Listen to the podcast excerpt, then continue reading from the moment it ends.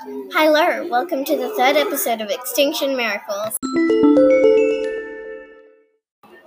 Now, what's today's extinction miracle? Well, today we are talking about the woolly rhinoceros. That sounds like some kind of prehistoric animal, yet I've never heard of it before. Is it still alive? Um, no, it's not still alive. And what didn't you get about prehistoric?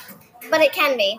Wait, it can be brought back from the dead? What's its story? How? Well, I heard that some re- researchers found that these prehistoric animals were drawn on walls and caves. Oh, yeah, that's how they wrote. Similar to the Egyptians, but with the actual animal shown, other than birds and people as words.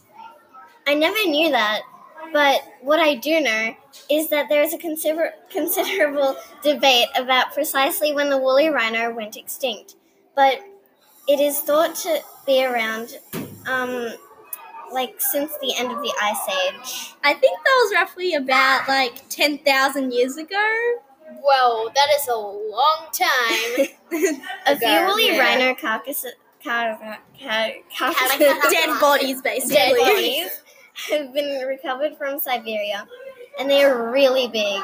And one highly intact one was found in Starunia, um, which is really rare since they are from ten thousand years ago. oh my god, that is like really a big discovery. I wonder how they would have been like when they found that.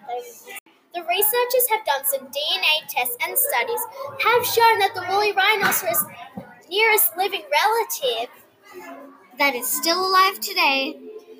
is the Sumatran rhino. Oh, that means that it's possible to bring them back, right?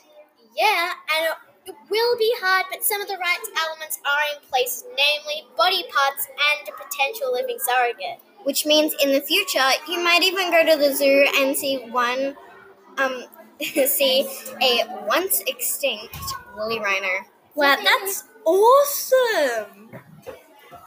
It's Rhino- magical. Wait a second though. Is there a chance of the woolly rhino becoming like an animal we talked about in our previous episode, the white tiger? If you don't know, the white tiger is a genetically bred animal that has many problems.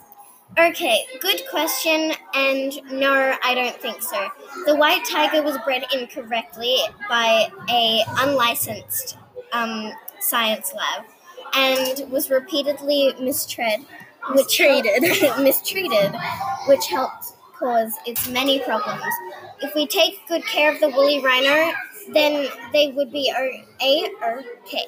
Okay, cool. I definitely learned something new. Me too. Yay.